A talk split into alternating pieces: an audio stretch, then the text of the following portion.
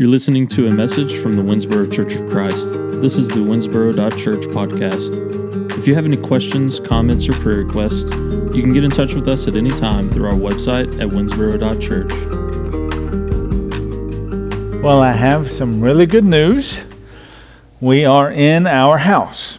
Lisa and the kids are now living in Winnsboro. We have Oh, moved in would be kind of a strong word, but we are in the house. Uh, we stay there the past couple of nights, and so Lisa will be with the children and all of us together as one family in worship this coming Sunday. Uh, she's done many online services uh, just like this, but she is eager to finally be here and get looking forward to meeting so many of you that have that I've already had the chance to meet. So. it is a sigh of relief that we are in our house. I can say, though, that you know, being without a house is kind of stressful. Being without a house kind of wears on you, tries on you, but being with a house is stressful. Being with a house tries and uh, can challenge a person. And we've been in a couple of nights now, and moving into a new house, you kind of start to see, well, that's not quite right. And look, there's an issue with that, and we got to do this, this, and this. And, and we bought a good sized house, and I'm grateful for that. And it has a nice size acreage around it. We have over eight acres. And my fear with, with it, and I'll just be honest, is I'm not going to be good enough. And that is a fear that, well, a lot of men I know have about all kinds of things. And I actually did, did a study once, a really good study about uh, biblical manhood and how one of the, the driving questions that any man of any age asks himself is Am I strong enough? Am I good enough? Can I do it? Am I capable? Am I able? And so, moving into this new house and seeing the issues pop up, and then, you know, and wondering, well, is this, how gonna, is this house going to defeat me, or am I somehow going to overcome and be victorious over the house? Now, it's not anything horrible, but I see little things and they start to add up, and then I wonder about, well, that could go wrong too, and I start having these thoughts of, well, that could break, that could break, that could break, things that are fine now, but I can be a bit of a pessimist. I'll just admit I can be, and I can look about all the things that might potentially go wrong, and it can overwhelm you. It can overwhelm me. Just ask Lisa. I can get kind of grumpy thinking about all those things, and not the easiest person in the world to live with. I'm not the easiest person in the world to live with to begin with, but when I am challenged with things that I perceive as an attack on or that I challenge on my ability, my own strength, my own uh, intelligence, that uh, really gets to me. And so I look out at the house, our new house, and it's great, but I think, am I good enough? Am I strong enough? Can I do it? And last week, when we looked at Jesus and, we looked at Jesus and approval. Desiring that approval from people that we look up to or appreciate or the people that came before us. And this week, I guess, is about our own approval. This week is about living up to our own, maybe, expectations. And this week, it's about Jesus and effort. That question Am I doing enough? Am I good enough? Is God really happy with me? Am I doing enough to please Him? And what else can I do in order to please Him more? Questions that are not inherently bad, but questions that very quickly can become dangerous because Christianity is not about what we do, it's about what Jesus has done. Christianity is not about our strength and our power and our, our ability to overcome. It's about Jesus' strength and power and ability to overcome. And so Christianity is not about effort. Christianity is about trust. Trusting in God that He, trusting in Jesus, trusting in everything that God has already done for us through Christ and all that He will continue to do. And just like my house, I can look at it and say, oh man, I don't know about this, but trust that, Colby, I've got you. And you're going to fail some. And you're going to mess up. And you're going to make bad choices or break things. I'm really good at breaking things. You're going to create your own problems. And I know you're trying harder and harder and harder and harder and getting overwhelmed by the pressures of that effort, but Christianity is about God saying, Trust me, I've got you. And we have to be real careful that we're not saying, Oh, yeah, Jesus, I trust you. I'm just going to give you this little bit of effort over here, too. Jesus, I trust you. I know that you are for me, and I believe that you have saved me. It's just I know that I need to just add a few more ands. I need to give it just a little bit more effort. And that nagging thought in the back of our mind of I need to try just a little bit harder does not come from faith in Christ, does not come from trust and belief in Christ. It actually comes from the opposite. It means we don't quite trust Jesus' power to save enough. That we think, well, Jesus can get us mostly the way there, but I've, I've got to do that last little bit. And when we have that mind, whenever we think those thoughts out loud to ourselves in our hearts, subconsciously, whatever, what we're doing, just like we talked about last week, is undermining the saving power of Jesus. That's that the truth is Jesus is either strong enough to save us all the way or he can't do it at all. There's no halfway in between. And that is the message of the book of Galatians. Think for a second like you are a, a Christian, a young Christian, way back 2,000 years ago ish in the first century, when Paul had come through your town and talked about Jesus, and oh, it sounded so great salvation, forgiveness, hope, eternity, life, holiness and you said, Sign me up, and you became a Christian. You got baptized. You, you gave yourself over to Christ, and you, and you became a part of this fledgling congregation in one of these towns in the province of Galatia that Paul is now writing to. And Paul moves on to go preach at some more towns, and that's kind of a bummer because, man, Paul's the one that showed you, and, and he's the preacher that, that, that helped you learn. And to see that particular person in your life move on and not be around anymore, that could be a blow. But, uh, but things are still going pretty good, and you've got the Spirit. You've been told you have the Spirit. You believe you have the Spirit, and even as maybe someone or people in a congregation have had Paul lay his hands on them to pass on to them the gift of the ability to impart miracles. So, th- so things are still just, wow, you're, you're awestruck and you're amazed and, and oh, so on, just top of the world. And these other guys come in. And they're from Jerusalem, where Jesus was from, where Paul was from too. They're from Israel. You're, you're outside of Israel. You're in other parts of the Roman Empire. But these guys have come up and they said, Hey, we got more good news for you. More good news? Awesome. What? And they said, Well, there's not just Jesus, there's Moses. And Moses wants you, wants you to follow the law. And Moses actually came before Jesus. And Jesus followed the law of Moses. You need to follow the law of Moses too. And then they start talking about what that law of Moses is, and you think, well, that's kind of tough. Those dietary restrictions, those keeping those feast days and those sacrifice days and doing the Old Testament sacrifice and especially circumcision. Those expectations. And last week we talked about how maybe I want to seek their approval. Well, this week it's the idea of well, are you trying hard enough? Are you putting in enough effort? And these guys come in and say, just do these extra few things. Add a little bit of work to what you're doing in Christ. Add a little bit of effort of what you can do in order to make God happy, and you'll be there. And it sounds so good. You think, yeah, the closer I get to God, the better.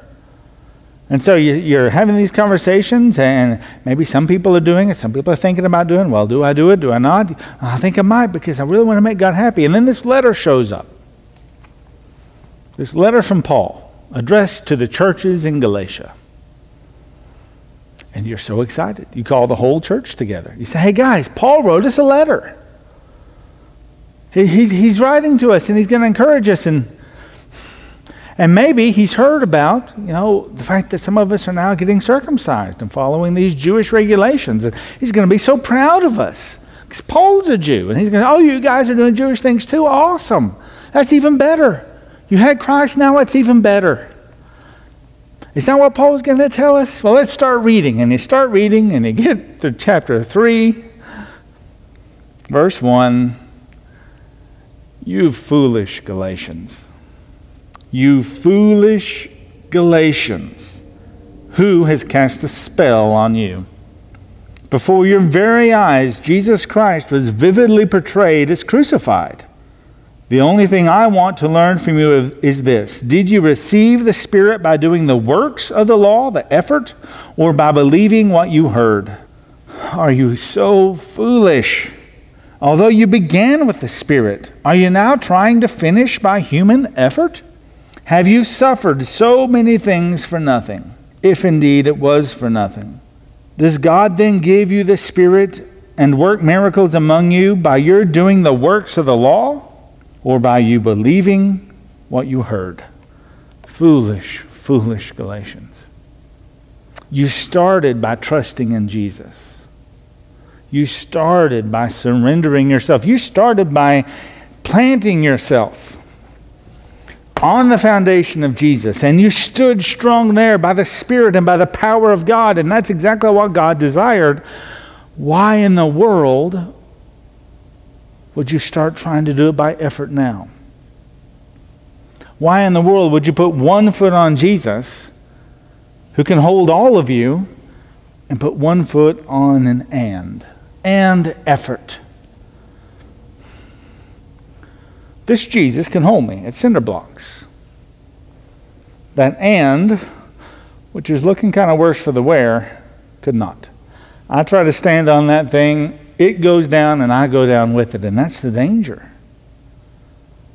Paul says, Don't you realize Jesus and effort, your effort will fail, your effort will fall, your effort will come crashing down. If you are relying on even just your small ability to accomplish a little bit for God, thinking, well, that's what I'll build my and, and base my salvation on. That's what I'll base how I please God on what I can do. Said, you do that even a little bit. You have shifted off the one thing that can save you, which is Jesus. Only Jesus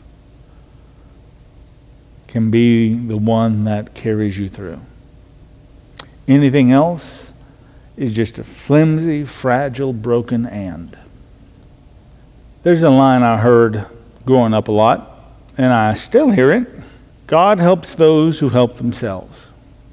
And I know where it comes from, but let me tell you this it doesn't come from Scripture.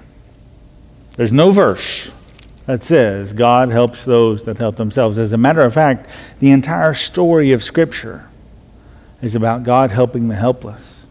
You have God rescuing Israel, the slaves of Egypt, powerless to help themselves, yet God comes in and pulls them out of Egypt by His power, not by theirs. Not even a little bit by theirs, all of it by God's power. And then, whenever you look at the passages about widows and orphans, a very prominent idea in Scripture. Matter of fact, we're told in the book of James that pure religion is taking care of orphans and widows and keeping yourself unstained from the world. So you can boil it down to, you know, as far as kind of what does God expect from you? Well, care about people, care about the helpless. God cares about the helpless, so we should care about the helpless. And that pure religion before God is caring what He cares about, is having a heart that he has. And his heart is for the orphan and the widow. And you take care of the helpless because God says, I take care of the helpless. It's what I do. And whether you realize it or not, you're helpless. I'm helpless. And I think, well, I need Jesus and I'm just going to give a little bit. But I'm utterly unable to give a little bit. So my only true hope rests in just trusting Jesus nothing else. So the problem in the churches in Galatia is that they were starting to trust in their effort to follow the law. That's what chapter 3 says. Why are you pursuing the law? Why are you thinking that you can receive the Spirit by doing the works of the law? Verse 2. Don't you know that the only way you get the Spirit is just Jesus? Not Jesus and, not Jesus and the law, not Jesus and effort. And we could say, well, that was a big problem back then, back in the days of Paul. And wrote this letter and many others that make very similar points. But I'm not tempted to follow the Jewish law. I'm not tempted to cut up my bacon. I'm not tempted to impose circumcision as a religious rite or symbol or requirement. So, we don't have a problem with this, do we? We don't have a problem with effort. And I would say just look at church attendance and how we think about church attendance. Man, I got to go to church. Oh, I missed one Sunday, but ooh, I, I need to get back. And we use some terminology gotta, need to, have to. That shows that we view church attendance as a requirement that is connected to our effort. That God gave us Jesus, yes, but He just expects and a little bit more from us, and mostly we boil that down to coming to church. Jesus and church attendance. That's what you need to be a good Christian. Show up to church. You got Jesus? Good. Now start showing up. We show up one, one, one day a week. Show up on Sunday morning.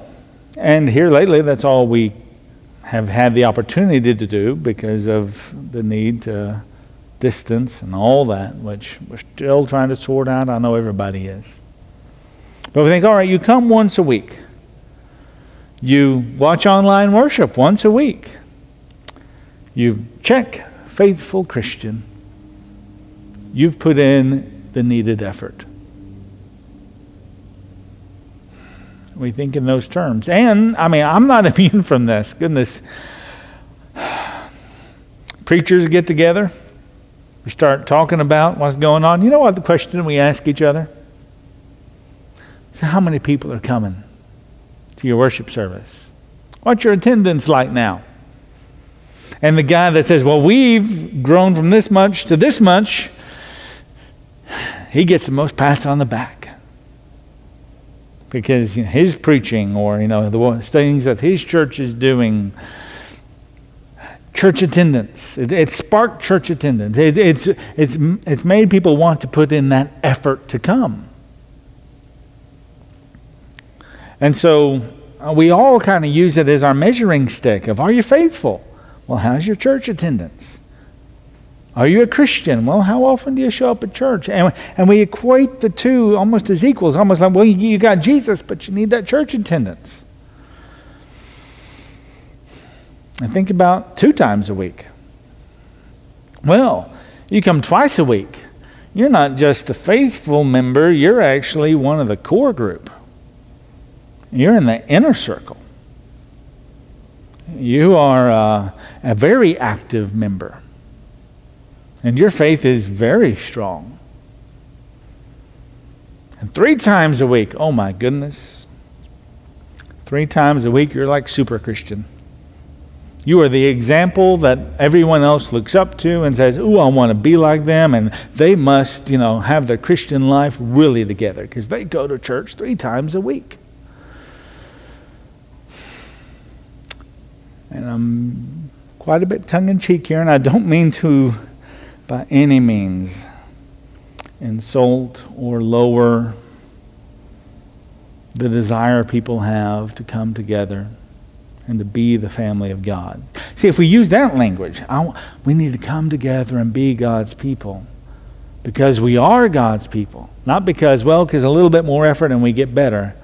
No, if we just say, let's come together because God has brought us together. That's not Jesus' and.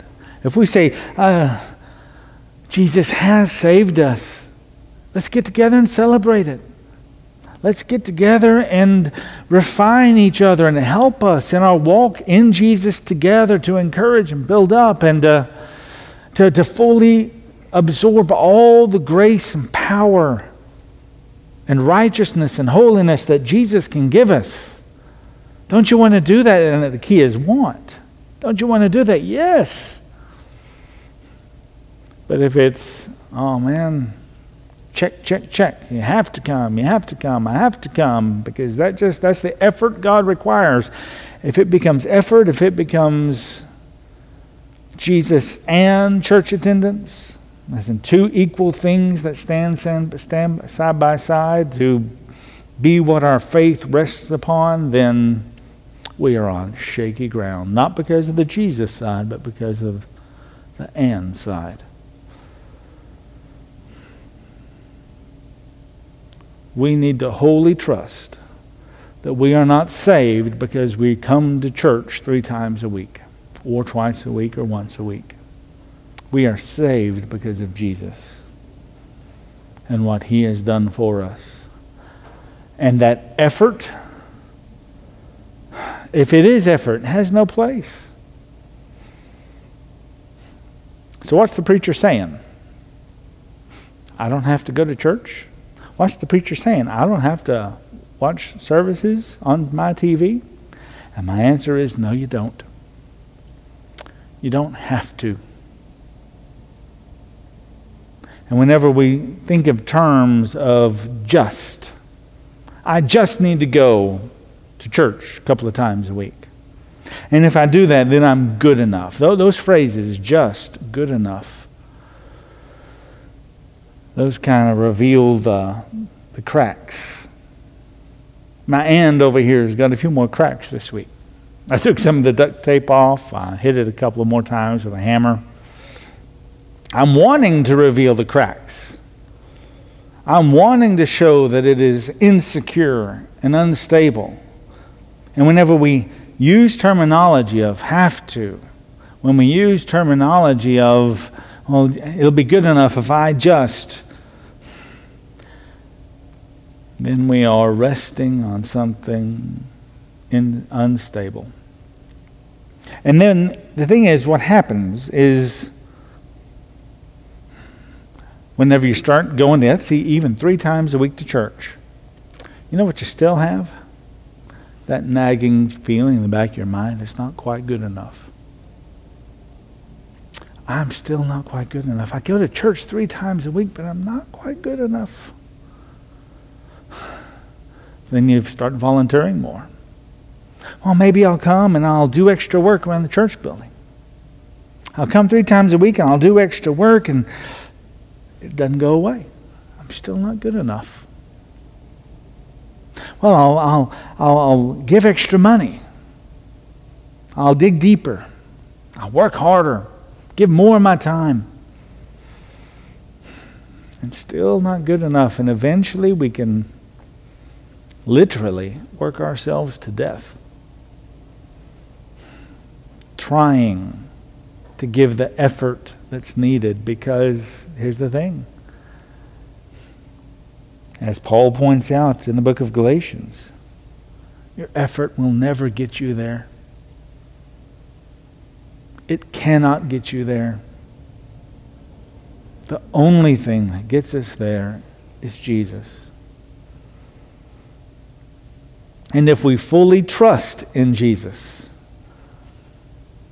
fully have faith in his saving work, that nagging thought, we drive it out of our minds and we don't come to church. We don't do church attendance. We don't watch online services because we have to. We do it because we think, I want more Jesus. I want more of that. I don't want any of that. I want that. And I crave that and I hunger that. And I find peace in Jesus. We don't come to worship because we have to, and it's one more thing, one more extra added effort, burden we got to accomplish. We come here to worship, and we worship at home if we have to because it gives us, because we tap into the peace that we have in trusting in Jesus' all saving power. Do you have to go to worship? No, you don't. My goal as a preacher is I want our worship to proclaim Jesus so much that we want to come. And we say, Ooh, Jesus is all I need. And therefore, I want to be with my fellow brothers and sisters in Christ, the body of Christ, who also rely on Jesus as all they need. And we live together, and we walk together, and we journey together in the Spirit, knowing that we are standing securely on Jesus, not Jesus and. And when we do miss, like when 2020 hits and coronavirus, we aren't at home, oh, so burdened by guilt because I'm not doing enough. No. Whatever happens, don't have that mindset because I don't believe that's from God. Oh, I'm just not good enough. I need to do more. Mm. The truth is, you're not good enough. But don't try to fix that by doing more.